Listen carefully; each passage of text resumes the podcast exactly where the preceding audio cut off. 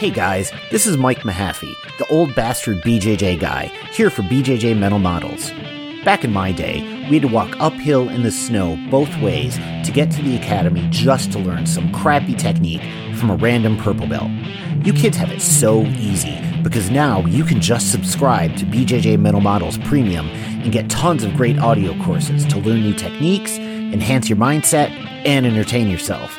You can even get personalized rolling reviews from some of your favorite BJJ Mental Models coaches, including me. It's like having your own seminar, you spoiled little whippersnappers. So what are you waiting for? Subscribe to BJJ Mental Models Premium right now, get off my lawn, and go train.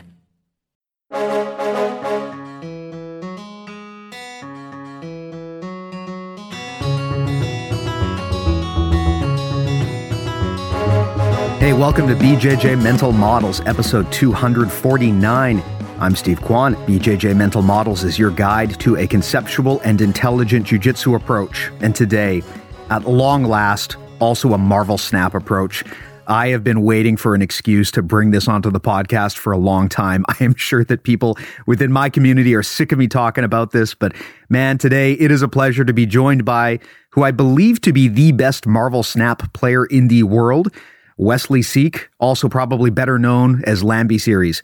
Lamby, how's it going, man? Yo, Steve, it's going great. I'm super excited to be doing this. Spoilers, I used to do sports as well. So, and I think there's a lot of transferable skill sets from like competitive card games and sports. So, yeah, very excited to be here. Very excited to just have a chill discussion with you about anything, I would say, competitive. You know, there's this guy in the jiu-jitsu community named Jozef Chen. He's a pretty well-known jiu-jitsu uh-huh. competitor. And he came on our podcast and talked a lot about how he studied competitive esports wow. and used that as the basis for a lot of his thinking when it comes to jujitsu. And one of the things we've always explored on this podcast is the intersections between different careers, different disciplines and pursuits, and trying to bring in the best lessons from all of these different places. Because I really believe that competitive strategy is kind of universal. You know, if you want to know how to compete well, a lot of those lessons are transferable. And I am just so into the idea of strategy games like Marvel Snap.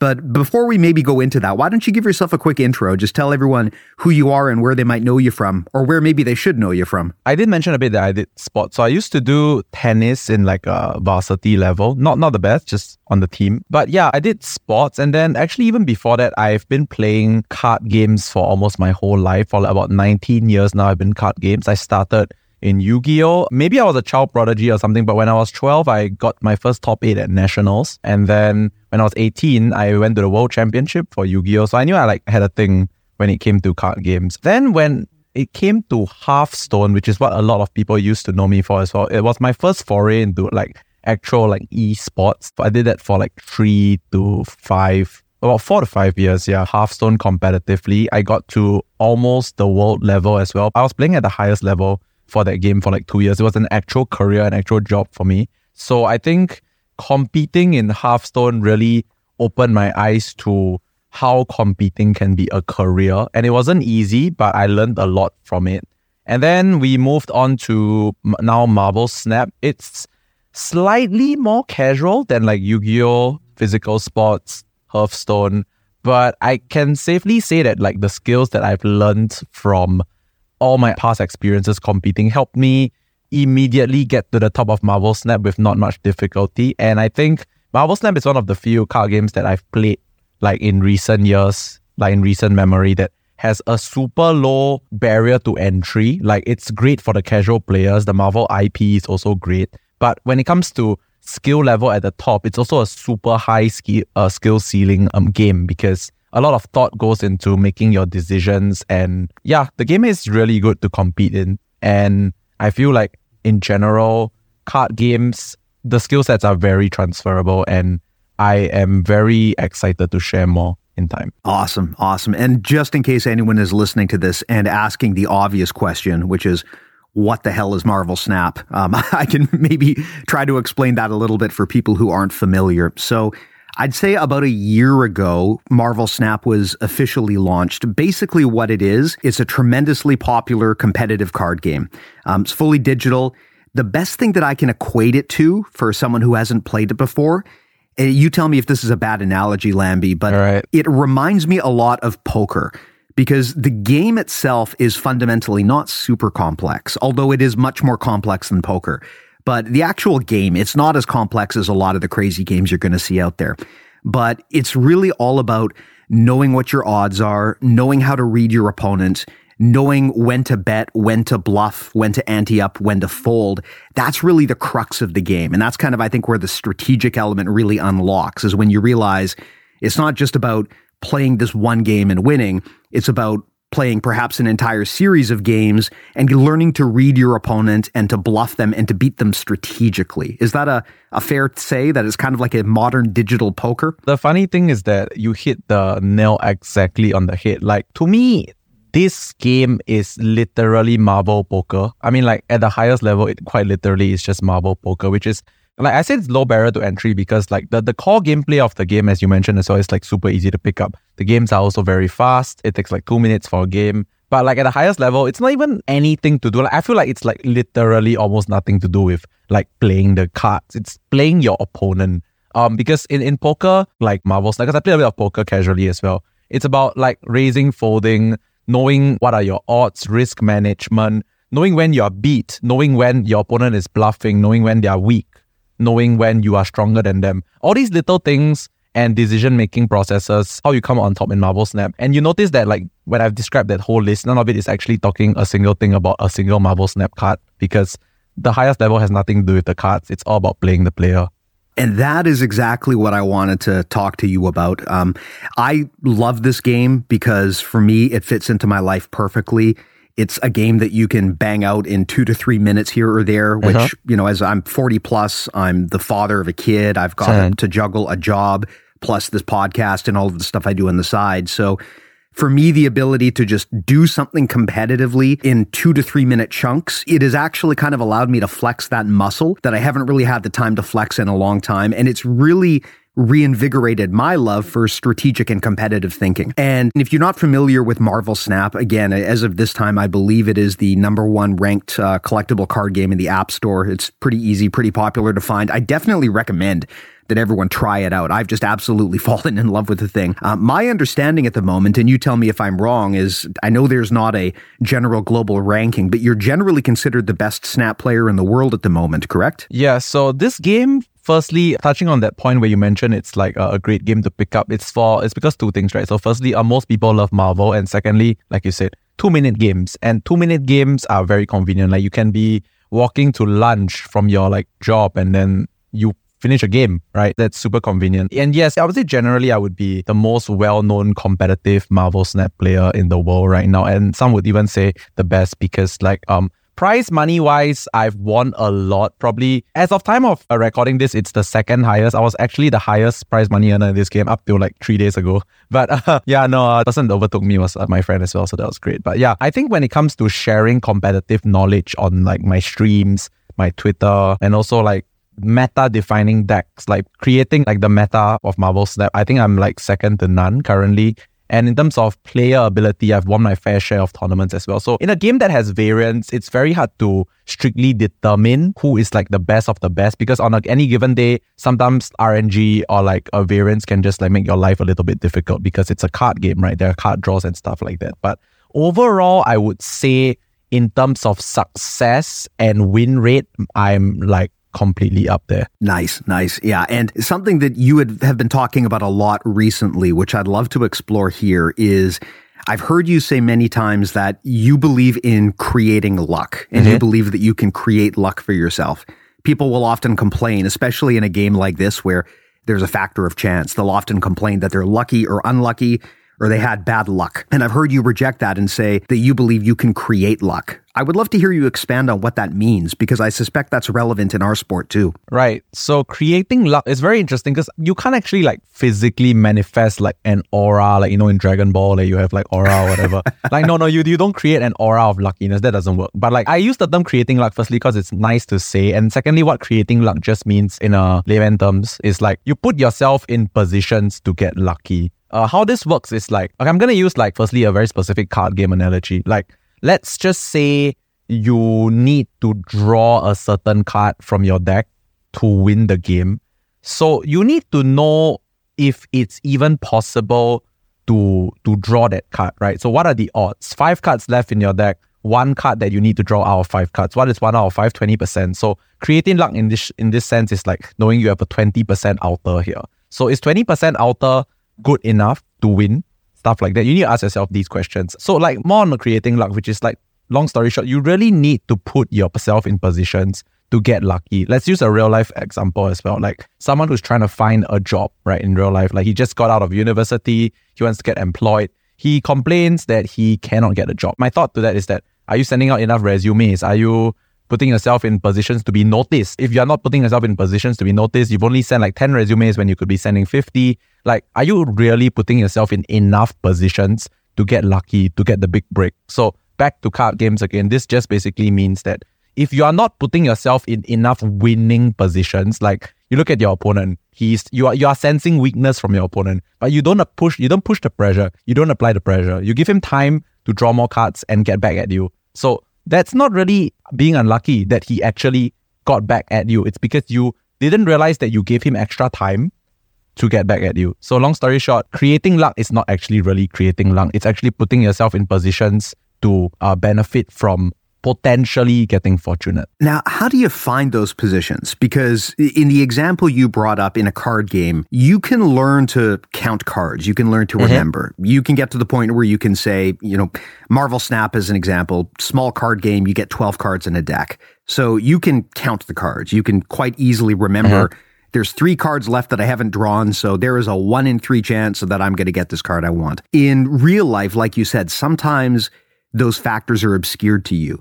So, in the case of a job interview, for example, you might not always know how many other people applied to the job. So sometimes the odds are kind of hidden from you do you have any thoughts on how to how to so to speak play the game of life or any sort of competitive game when maybe you don't have that information? Is there a way to to glean it or to guess at it that people should know about? Right. So firstly, I believe that to succeed, I'm not like the most successful person ever, but I know how to be, which is that like firstly, firstly you gotta accept that like some things come slower to people than others. Like some other people get their big breaks like before you. But okay, no, that's not the point here. The point here is that I use this analogy a lot when I stream and when I compete. I tell my viewers about this thing called the 50 5149. It's not an actual term, but like I call it a 5149 because like in card games, there are a lot of situations where you need to take 50s, which is like you either do A or B, and if you guess correctly, whether it's A or B, you win. But 5149s are basically making such decisions based on tendencies, which is like if you spend enough time like reading your opponent, playing your opponent, understanding what are common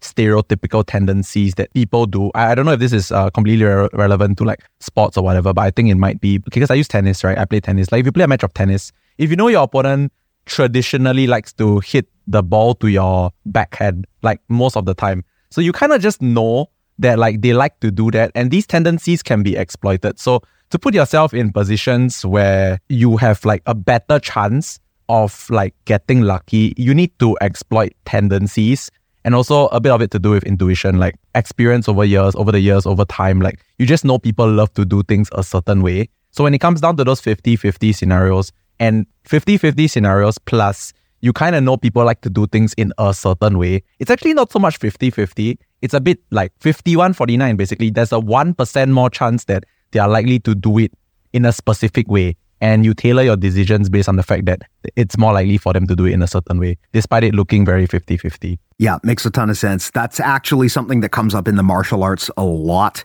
Um, in the case of jujitsu, for example, one of the things that we always tell people is you want to try to maneuver your opponent into mm-hmm. a position where their movements become predictable.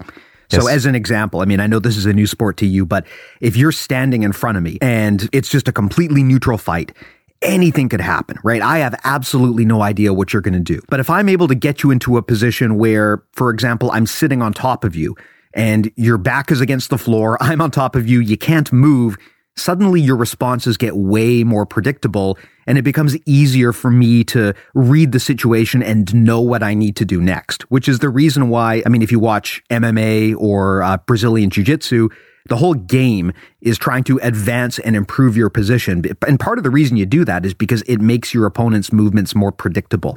So I've always said that for beginners, they're often laser focused on, okay, how do I do this technique? How do I do this thing? And then eventually you learn it.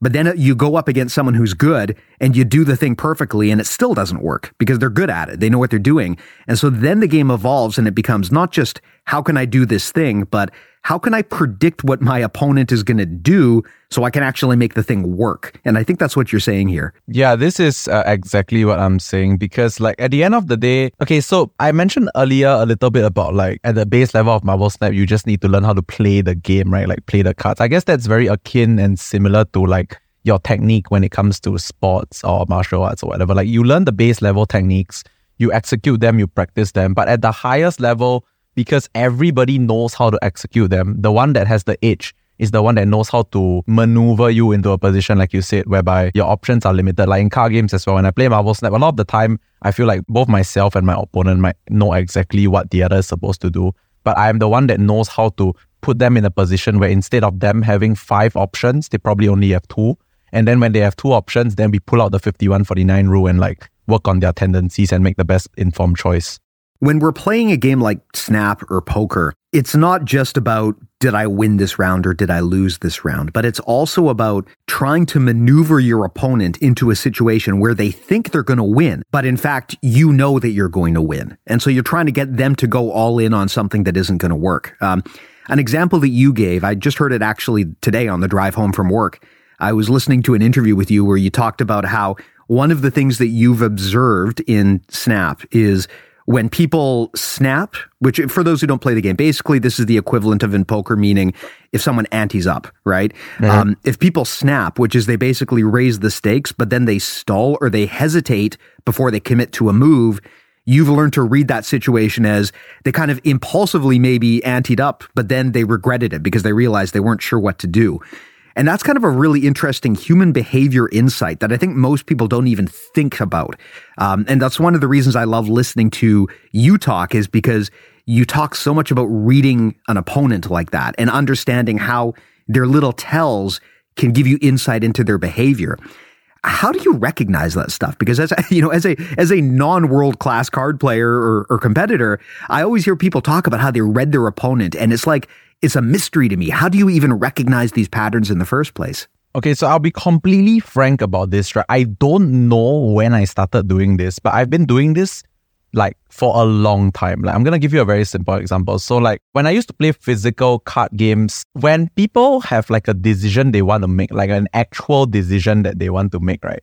They tend to it's impossible for them to make a snap decision. Like they will have to think. And like the longer they think, the more I also can define like, all right, what are they thinking about based on the current situation on the board? Like, based on the current situation we are in right now, like, what are the possibilities that he's thinking about? Because we're all human, right? Like, it's impossible to make like concise and accurate decisions when there's like such a complicated game state right in front of you. So, like, their thinking time is something that I used to always take note of, as well as uh, reaction time as well. Like, you mentioned the example that you listened to me talk about in another podcast before, which is the if they instantaneously snap or raise the stakes um, the moment the turn begins, I just like somehow realized that these people have a good hand, but they are impulsive. They haven't even decided what to do, what actions they want to make, but they instinctively know that their hand is good. So they raise the stakes. So this kind of scenarios like gives me like the mental ability to decide that, all right, their hand is really very strong. I think I'm to fold. I think I'm to retreat. So little, little things like that uh, that I pick up on that have helped me get the better of my opponents. But of course, having said that, a lot of these things not always going to work. It's just like little little tells that I pick up that help me to make a bit slightly more informed choices. I can give a relevant example from the martial arts here. So I remember when I was a white belt and I was just starting out, I was sparring with this more seasoned guy who'd been training for years and years and years. And he gave me some advice. Um, as we were standing up and I grabbed him, um, he told me, Steve, you have to relax because I can tell you're afraid and you don't have confidence. And I remember thinking, whatever Obi-Wan, you can't read minds. Sure, sure. You don't know me. And, you know, 15 years later, now I'm training and I give the same advice to people if I have to spar with a new person and they come up to me and they grab me, right? Because a big part of jujitsu is you're using the person's fabric against them on their, their kimono. So if someone comes up and they try to grab me and I feel that they're tense, I know a few things right away. Number one, I know that they're not super experienced because experienced grapplers are never going to be tense.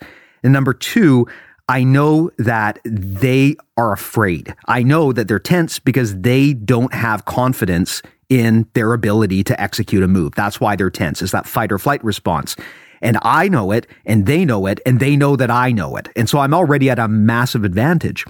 So I learned a long time ago that man, if you're grappling with someone and they come up and they grab you and they're super tense, it's too late. I've already won because I already know exactly how confident you are in your own game. And I know you can't beat me if you can't even believe in yourself. So I think that's a similar thing to what you're talking about. There's these little tells, but you know, maybe give some examples here. I would love to just give some illustrations to people about how do you, what are some examples of just reads that you've had where you've been able to read someone maybe even better than they were able to read themselves? I actually agree with everything you said regarding the tells and like the other the examples that you give. Because for me, I think a lot of how and why I'm able to do this is because of my actual experience playing card games. Like I've sat across the table from so many people before. I have played so many rounds of Hearthstone, so many rounds of Marvel Snap. Like I just know when people are, like you said, not confident or aggressive or impulsive. But if we want specific examples, the first one that I can give you is like what we mentioned previously. They instantaneously just, uh, I don't want to use too much terminology, but they instantaneously raise the stakes.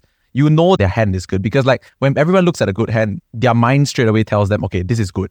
But those that actually physically act it out are the ones that can't really control their emotions. Because, like, if you have a good hand, you're not supposed to show me you have a good hand. You're supposed to make me take the bait and fall for the fact that I thought you didn't have a good hand. So the people that impulsively just raise the stakes always give me the idea that don't know how to conceal their emotions. And also another thing to talk about is when you are in a position of lost. So in Marvel Snap, there is this thing whereby it's 10 health versus 10 health, and the goal is to deplete each player's health down to zero, for lack of a better explanation. Usually, how this works is that if you are lost at the start, so let's say I have only six health left or four health left, and my opponent still has 10 health, they, they get they relax. They, they they subconsciously just relax and they might play a bit more conservative because they're like, oh, I'm already ahead.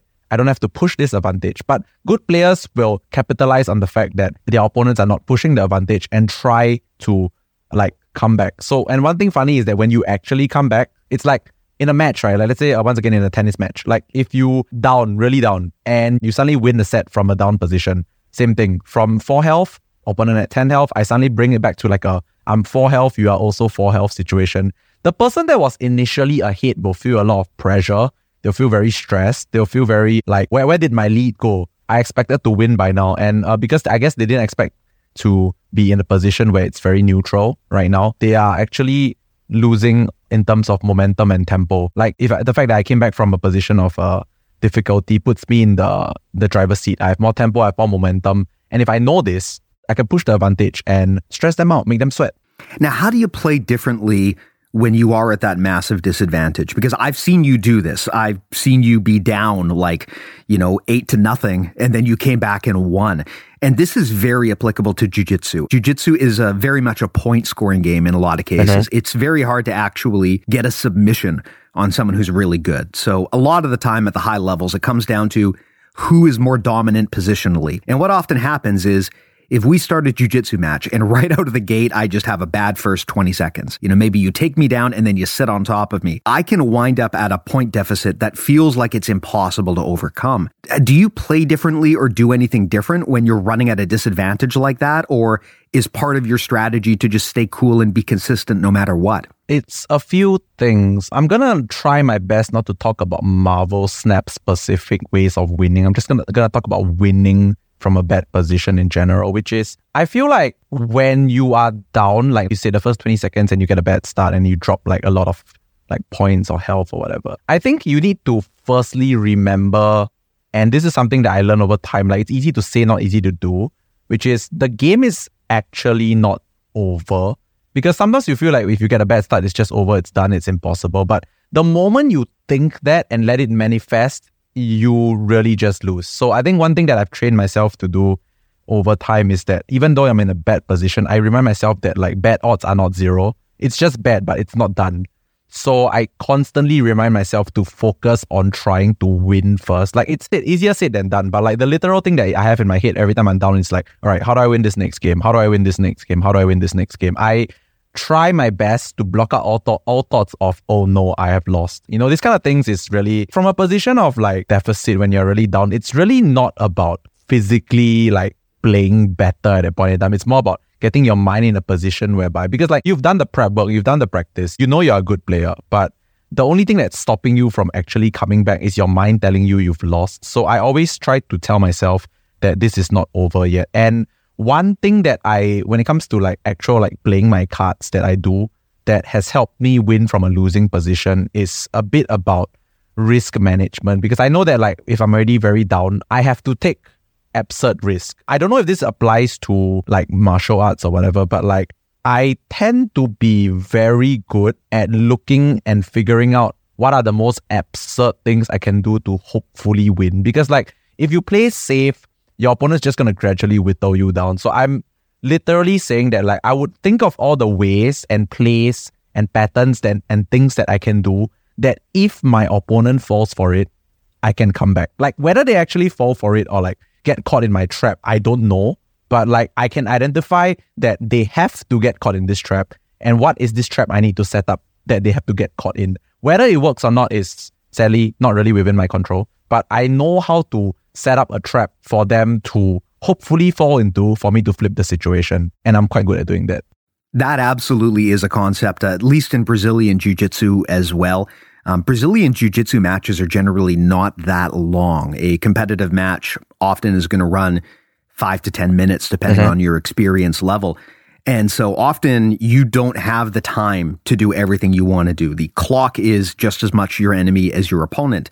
So if you're down on points and you've got 60 seconds left, you might have to do crazy things that, that you wouldn't it. normally do if the clock weren't a factor, right? Because that idea of a Hail Mary is very applicable. Mm-hmm. And I like what you're talking about, how you're saying that you might go for the unorthodox, the crazy, the unusual in those situations, because in a neutral match, that's maybe not a great idea. But when you're coming from a deficit, that might be your best way to catch your opponent off guards. And the odds might actually be better to do something crazy like that at that point. Yeah. I think at the end of the day, one thing that I realize a lot of players, competitors are not doing enough, even at like a high level where I've played before, which is they stick to their textbook very often because the textbook works. But the thing is, the textbook doesn't work if you have to make, I mean, like the textbook plays work, but like I feel like at the end of the day, a lot of the winning from a bad position is about just doing what you can do best and hope your opponent falls into your trap. Because if you're playing your normal game, like you said, you don't have time, right? The clock's gonna run out. So you need to make plays that potentially can work and like fast forward your progress. Because if it doesn't work, you're gonna lose anyway. Like I always talk about this on my stream, which is like, all right, I have no ability to retreat anymore. I have not much health left. I can't really do much in this situation. But for me to even have a chance of winning, they need to do exactly what I need them to do. And for them to do that, I need to set up so hopefully they do exactly what I need them to do and I come out on top. That is something that I love about your thinking. I've heard you talk before about understanding whether you're in an advantaged match or a disadvantaged match, uh, meaning whether the odds are in your favor or not. The example I heard you talk about was if you know what kind of game you're playing, if you know, so in the case of a card game, if you know what cards you've got in your deck and you know what cards your opponent has in their deck, to some extent, competitive card games like that can be a bit of a game of rock, paper, scissors. That you might just be in a bad matchup where their style, so to speak, their choices and the game that they're playing just has a natural advantage over yours. And if you know that just on average, someone playing that style is going to beat your style seven times out of 10, you should know that and that should impact and inform how you play rather than you just going in and just kind of doing what you would normally do. And the same is very much the case in jujitsu. I mean, in the martial arts, there is this saying that styles make fights. And the idea is that, you know, it is possible that you could be an amazing grappler, but sometimes there's one person who just man, they just got your number, right? Just the way mm-hmm. that they do things, it just, it shuts you down and it makes that things very effective for them. And that's when I think pulling a rabbit out of the hat, doing something unexpected makes a ton of sense. I mean, if you know, if I have to go in there, for example, and I've got to compete against the best grappler in the world, and I know that, look, no matter what I do, hmm. 99 times out of 100, they're going to beat me. That is absolutely going to change my strategy. I am not going to go in and just do what I always do because I know the other person has a natural advantage. So the strategy for me then becomes what can I do that they won't expect? What can I do? Where can I find a hole in their armor, something that they won't see coming? Not the best strategy most of the time, but again, when you're outgunned, it can be a very good way to think. Yeah, I totally agree. Like a lot of my wins, like I know I'm a like generally better than average player than most players, but sometimes players just do things that you do not expect. Like you'll be surprised how many times I've caught off guard by uh, a player doing something that's completely illogical and unexpected. But it's because like if you know how things are supposed to go and someone just does like a thing that is like not textbook, you just get caught off guard for a little bit. Like I always uh, say also on my streams, which is that like I'd rather play against the deck or like in your case like the opponent that plays the best stuff. But the thing is, this best stuff is common. Like like the common way of doing things is probably better than the unorthodox way. But I'd rather play against that because I understand it completely and I know how to find my best percentages versus like the best common thing. But like if I'm playing against the not so orthodox but also not so effective strategy, I will be a bit more concerned because like I have practiced against it a lot less or maybe even never. And because this surprise and unpredictability factor can catch me off guard and potentially steal some wins, which is very concerning because at the end of the day, you are always most confident when you can, when you know what you're up against, right? When you don't know what you're up against, there's this uncertainty and fear factor. And I think like when it comes to fear and uncertainty, it, it impacts humans more than, uh, it, it impacts your confidence. And when it impacts your confidence, you cannot play optimally as well. There's a, a saying in the martial arts that sometimes a white belt is the most dangerous person on the mat. Shit. And the reason why isn't because they're necessarily good or the best. It's because they don't know what they're doing. You have no idea what they will do. Correct. And if you are a professional, whether you know it or not, you have all of these patterns trained into you. You expect people to come at you and do the right thing. If they do something crazy, it can throw you for a loop. I mean, here's an example. Okay, so in in the martial arts, um, I was training with a guy one time who was way way less experienced than me. He was quite new. I'm I can't remember if I was a black belt at the time, but I'd been around for ages, right? And I tried to do this move where basically I roll underneath him and grab his leg and try to trip him, right? Mm-hmm. Now, there's a whole bunch of things that someone is supposed to do when someone does this to you. If they try to get underneath you and attack your legs. That's not what this guy did. What he did was he squatted down and he farted in my face. Wow. Now, Was that actually a fart? Like he literally did that. It, dude, it was so vile that it basically stunned me and I abandoned the whole position. It's gross, but there's nothing in the rule book that says you can't fart on your True. opponent. But I just didn't expect that in a million years and it was devastating, right? Yeah. So things like that can make a big difference. When someone zags and you expected them to zig, it can make a huge difference. And I think a challenge that pros get into is they're so focused on studying, okay, what works at the highest levels? What is everyone else doing? And how can I be the best at that? That sometimes they forget there's benefit to training with and practicing with beginners because otherwise you forget about that volatility. You forget mm-hmm. how what craziness can happen in a real fight. I think for card games, I don't even know if this is an official term, but with my practice partners and my friends that play card games, we always use this term, which is the base level when preparing for a tournament. We need to understand everybody's level one thinking. Level one thinking is just the way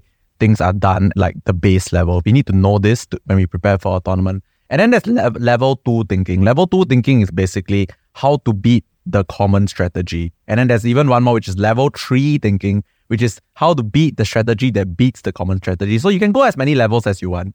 But like at the end of the day, when your opponent rocks up in front of you and then like after you play a few rounds, you kind of need to like immediately identify what is their thinking level. Like if the person is using level one strategy only, there's no real reason to go level three because you are countering nothing. Just go level two and beat them. Like, of course, there's no way to know for sure what is the like their exact level, right? Because it's not an actual like physical measurement. It's just like a thought process. But you kind of just like basically need to know how skilled they are from like your first few like spars or like rounds with them.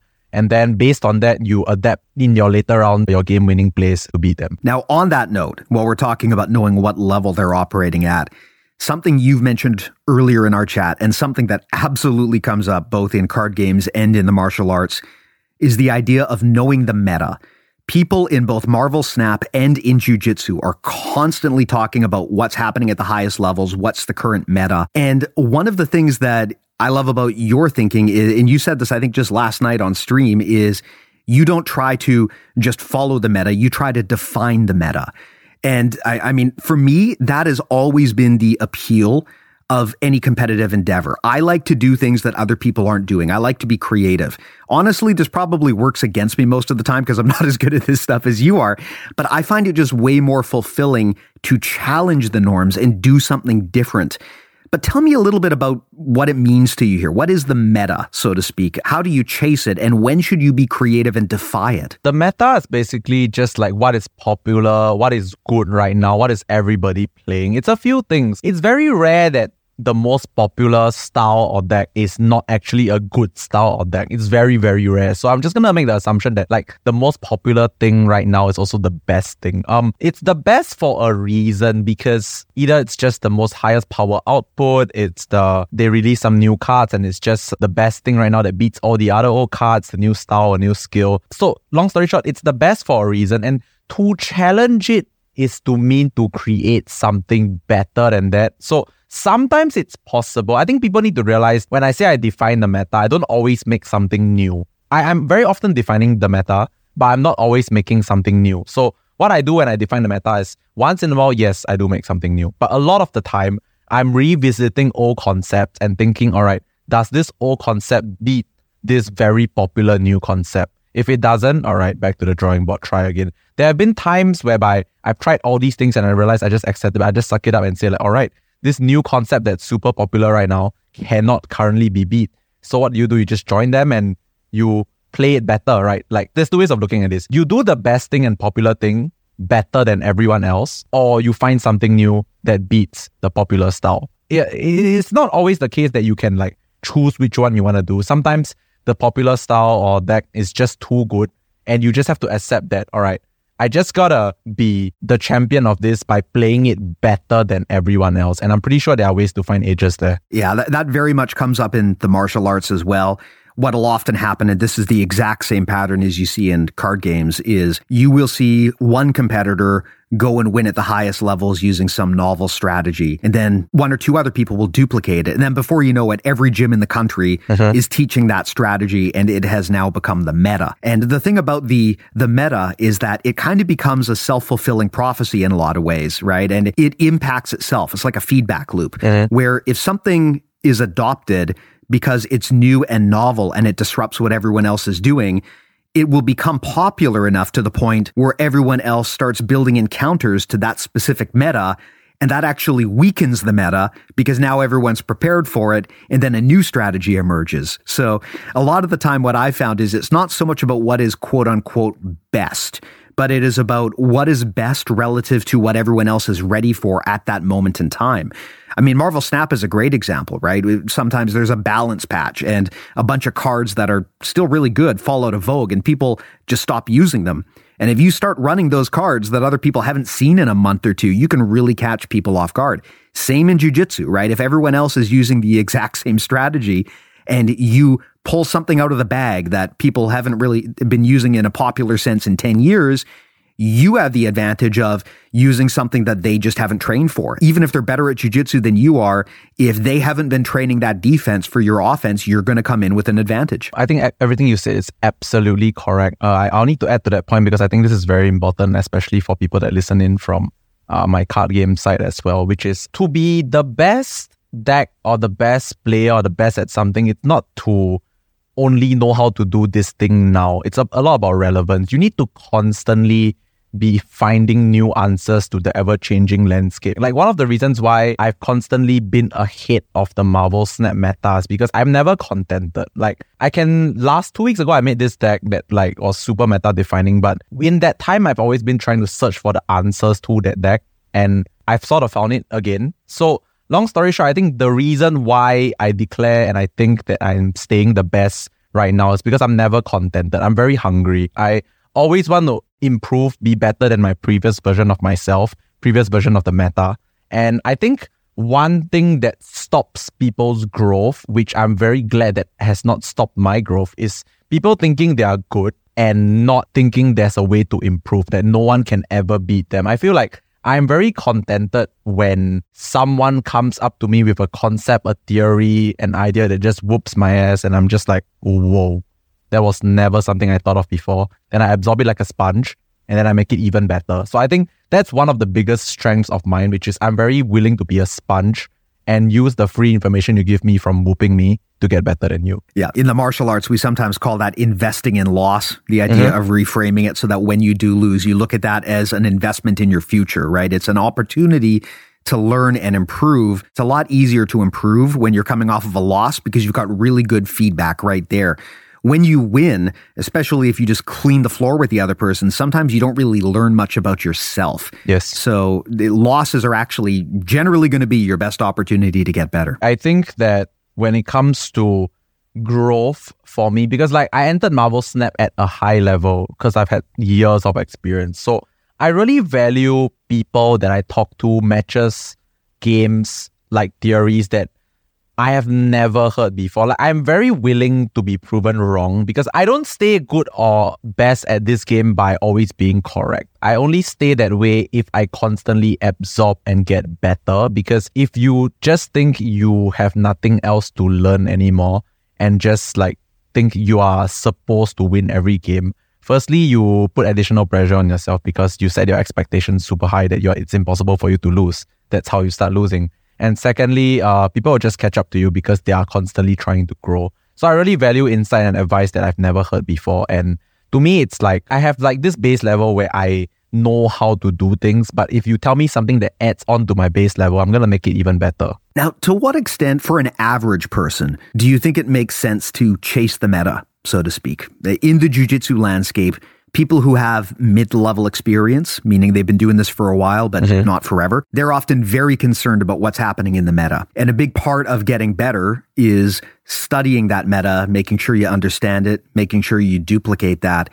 Do you think that that's a good approach for the average person to learn and improve? Or is there a point at which that creativity becomes more important versus just kind of following instructions? I think everybody starts out as a follower. In order to not be a follower, you need experience, but experience only comes over time. This is true. You can't fast track this. Like, you really need time to gain an experience. So, everybody starts out as a follower, has a model, has an idol, has a style, has a someone, something that they follow, look up to, think is good, and then they copy. But the thing is, in order for you to be the one that people follow, you need firstly a few things, right? You need experience to make your own informed decisions. You need uh, results. So people look at you as something like a pillar of like support, pillar of like growth, and like so that they can follow you and stuff like that. But to in, in order for you to reach that state where you turn from the follower into the being followed, you need to have experience, you need to have results as well. So I do think that everyone, including myself, needs to be a follower first and then have the goal of becoming someone to be followed. But this is not something you can rush and it's not something that you can just want to have just cause you want it. You need to really work for it. And like, I think the state that I'm in right now is that yes, I do and am in a position whereby people follow what I say and do. And like when I define the meta and stuff like that. But this didn't come for free. This doesn't come like just cause like I didn't magically just appear here. I feel like I was a follower for a long time as well. And even now when there is a new concept that I don't understand, I will be a follower first and use my vast experience to adapt it into something that people follow instead. And the thing too that I've noticed about you is that even though you're often the leader and you're kind of defining the meta, you're also not afraid to adopt and pick up what works. I mean, mm-hmm. I remember listening to you talk about when you were considering looking at a particular strategy in Marvel Snap and I remember you were kind of humming and hawing about it and you said, look, ultimately the thing you found is no matter what you did, this one particular meta strategy was just putting more points on the board. It was just statistically better no matter what you did at running up the numbers and winning. And so ultimately you wound up going with a modified version of that strategy rather than trying to build your own thing. So I think it's important that even at the leader level, like you said, you've still got that humility to be a follower when it makes sense and to learn from other people who might have ideas that challenge yours and even beat yours sometimes. Yeah, I agree. I mean, uh, firstly, this doesn't mean that at the highest level you should just accept everything because, like, sometimes things don't make sense to you. But I believe that before you reject, you have to first listen and then you think if it makes sense. I think the good thing about being at the highest level of a discipline, of a game, of a sport is that you kind of know a little bit about how things work. You actually know how things work. So you can very effectively filter out your feedback. Like, I'm very willing to accept feedback when it makes sense, but I'm also very good at filtering out when it doesn't make sense. So this has helped me like skyrocket my own personal growth as well because you just are very in tune with like what could work and what could not work. Sometimes you just need to be exposed to it. But the moment you're exposed to it, you know that all right, this works, this doesn't work. But like yeah, so I think long story short is you really need to expose yourself to everything. But because of my experience, I'm able to filter it out really quickly so that I grow at the fastest possible rate when I pick up a point of information that is actually super beneficial. So like let's say there are 10 things that are being brought to me. There is that one gold mine that I notice straight away. And then the other nine are just probably noise. I filter out the noise and work very hard on the gold mine and then improve myself from there. Yeah, that's a really important lesson. Uh, I remember learning that myself as well. Not all feedback is valuable feedback because the thing you have to understand is when people give you feedback, no matter how well intentioned it is, they are giving you feedback based on what they see, mm-hmm. not based on what you're trying to do. They don't necessarily know your goals. They don't know what got you to the point that you're at now. They just see where you're at. They see where they want you to go and they tell you what they think without a lot of inside knowledge is going to get you there. So learning to filter out feedback is an important part of making good use of feedback. You always want to receive feedback, but the most important thing is to also know which feedback is worth actioning on. I think the biggest thing that I have learned when it comes to receiving feedback, because uh, I mentioned this a lot of times earlier, like the whole sponge theory. Like I will just accept it all, but I just really, really know how to filter it. And like I think it's very dangerous even if you filter out like unimportant feedback sometimes. Like I filter it out, but I never really just completely not revisit it again because like we mentioned meta related stuff earlier, right? Like uh, some feedback is not relevant now, but if you completely discount it and never think about it ever again, when it becomes relevant, you may not be like in a position to realize that hey that thing from before now makes sense i feel like one thing that i always do is i try my best to like absorb everything then like i compartmentalize but i don't actually like fully forget about it because i want to be in a position whereby if the new meta shifts or like something new comes up maybe this old idea that was brought to me now makes sense and I'm going to like bring it into the light. That makes a, a, ton of sense. Like we were saying earlier, things that work don't necessarily work universally. Yes, they work contextual. relative to counters. Yeah. And whether people are ready for it. So sometimes things that didn't work three years ago are going to start working again, even if that technique hasn't necessarily changed. Maybe the environment around it has. An example in jujitsu, at the moment, a lot of the techniques that are very popular at the high levels, they would be considered old school techniques. They're things that people kind of moved away from, but people are going back now to what used to be done 10, 20 years ago. So it's kind of interesting to see.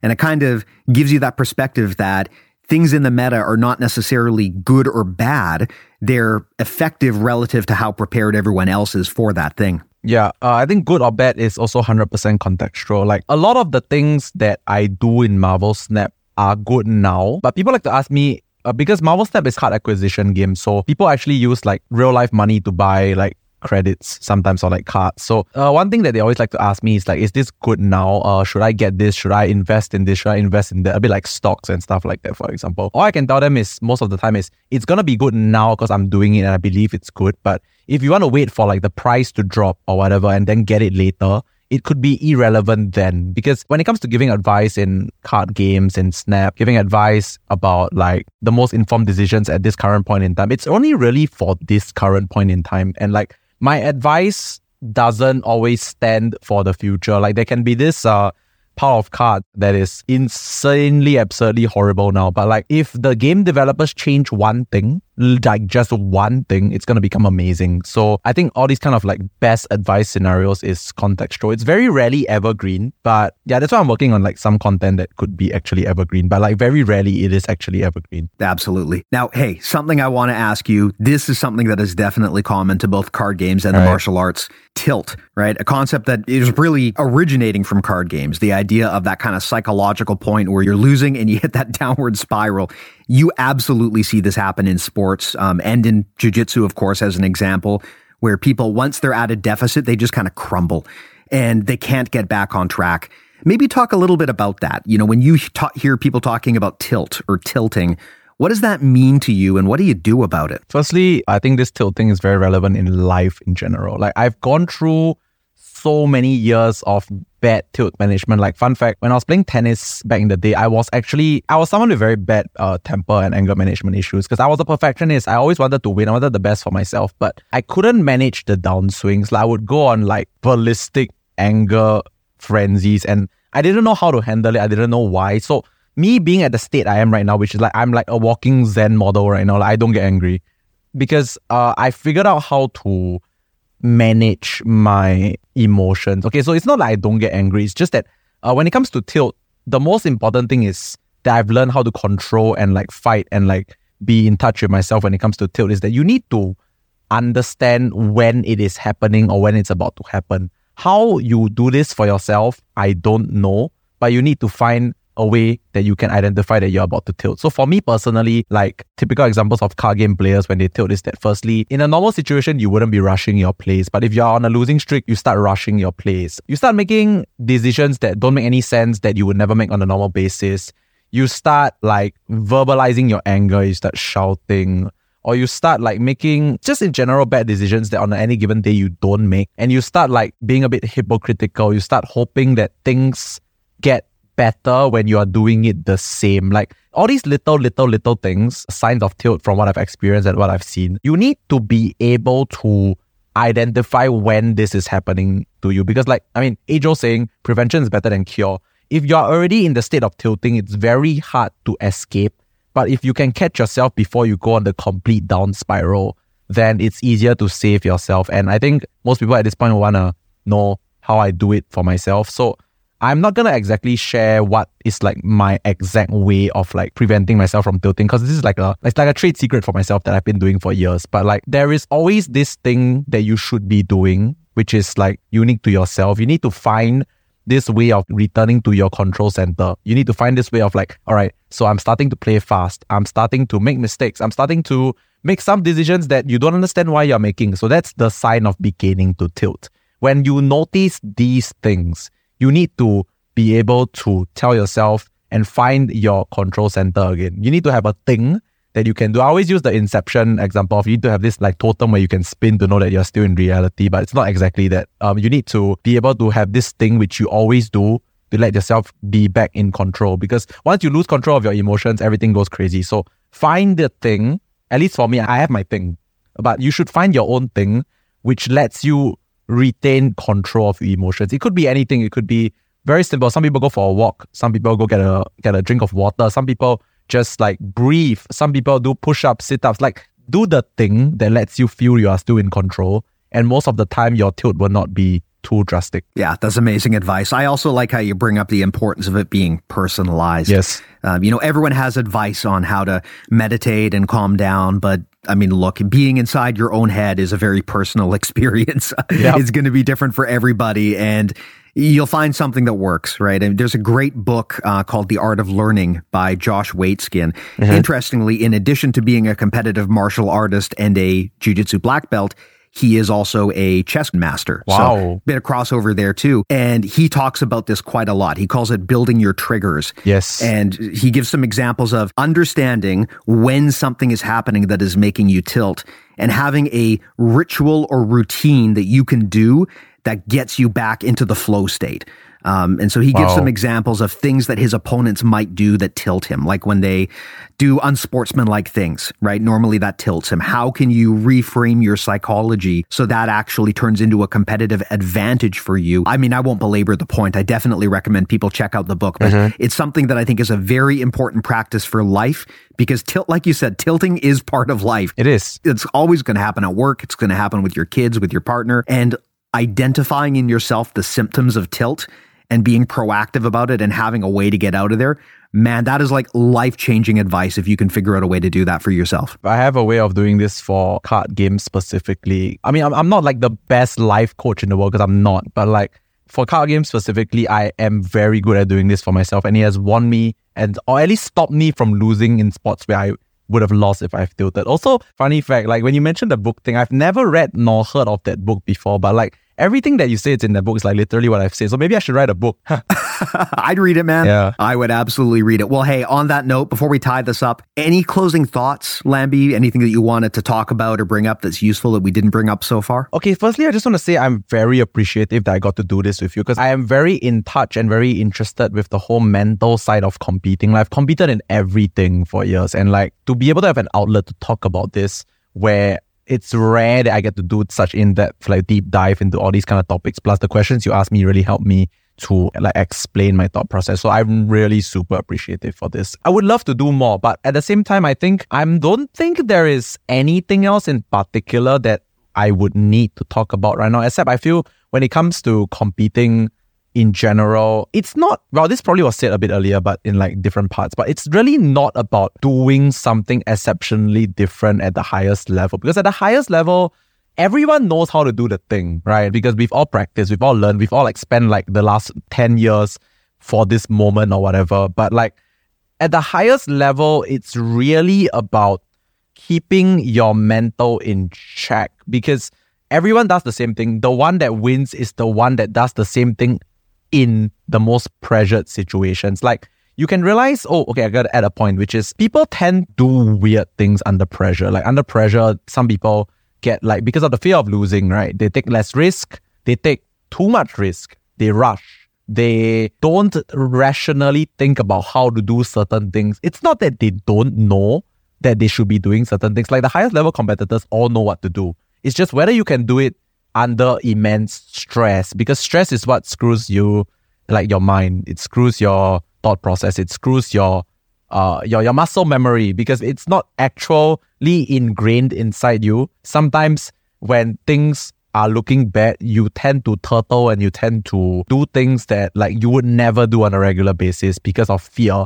And i think at the highest level you are winning over another opponent if you fear less than them if you can go out your daily operations more than them at the highest level, and that would probably put you on top. So yeah, I think that's about it. That's all I want to add. Thanks, man. Beautifully said. Now, if people want to follow you, contact you, get general strategic coaching from you, I know that that's something you offer.